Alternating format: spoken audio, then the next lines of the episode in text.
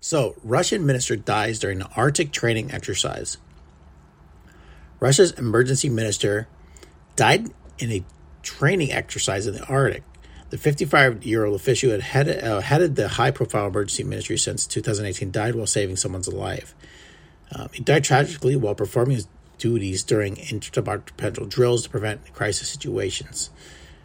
So he was in the Arctic overseeing large scale drills and visited the construction site on a new fire station, as well as search and rescue team in the area. Before becoming Minister Zinichev hold a number of jobs, including former deputy director of federal security and briefly acting regional governor of Kaliningrad.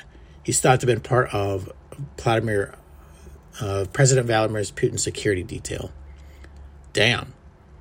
One of his dudes were going down. He jumped in and tried to save him. That's pretty hardcore right there. Uh, news out of India.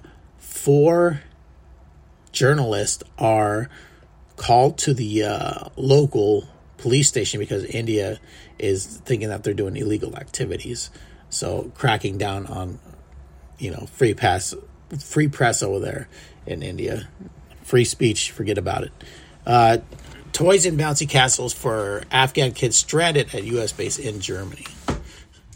So, in Germany, a sprawling U.S. airbase remote part of Germany has become a temporary home for Afghan children separated from their parents during the chaotic evacuation from Kabul airport. Oh man.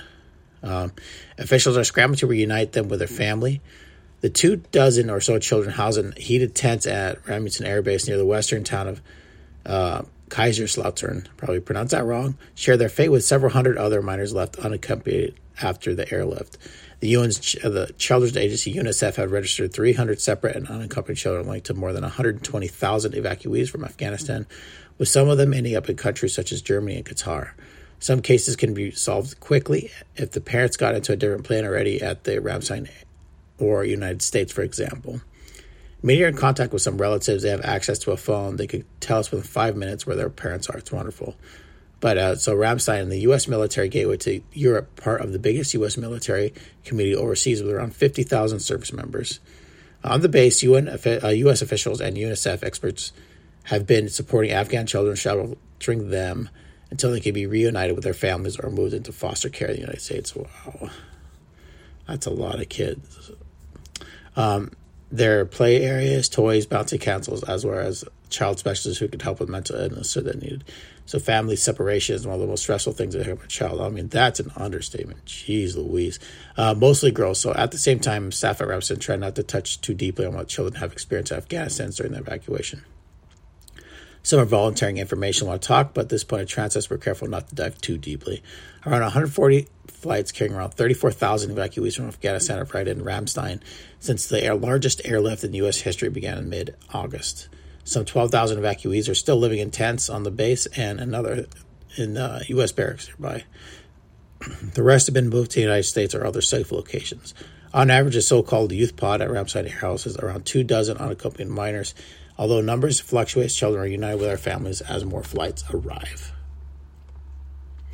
Okay, China attaches importance to Taliban's announcement of caretaker government formation China attaches the importance of the Taliban's announced formation of the caretaker government of Afghanistan and some important personnel arrangements.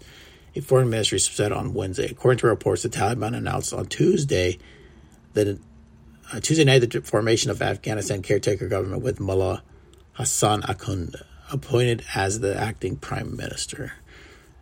This ended more than three weeks of anarchy in Afghanistan as a necessary step towards Afghanistan's restoration of order and post-war reconstruction. Okay, let's see how that goes. Um, so, three Vermont state troopers under federal investigation for creating fake COVID 19 vaccination cards. Three Vermont state troopers are under federal investigation for their alleged involvement in a fake COVID 19 vaccination card scheme. The men, who have identified Shawn Sommers, Raymond Witkowski, and David Pfindel, are suspected of having varying roles in the creation of fraudulent cars. Sommers and Witkowski resigned their posts on August 10th, one day after another trooper raised concern with their supervisor about their conduct. Uh, the accusation in this case involved extraordinary level of misconduct and criminal violation of the law, and I could not be more upset and disappointed.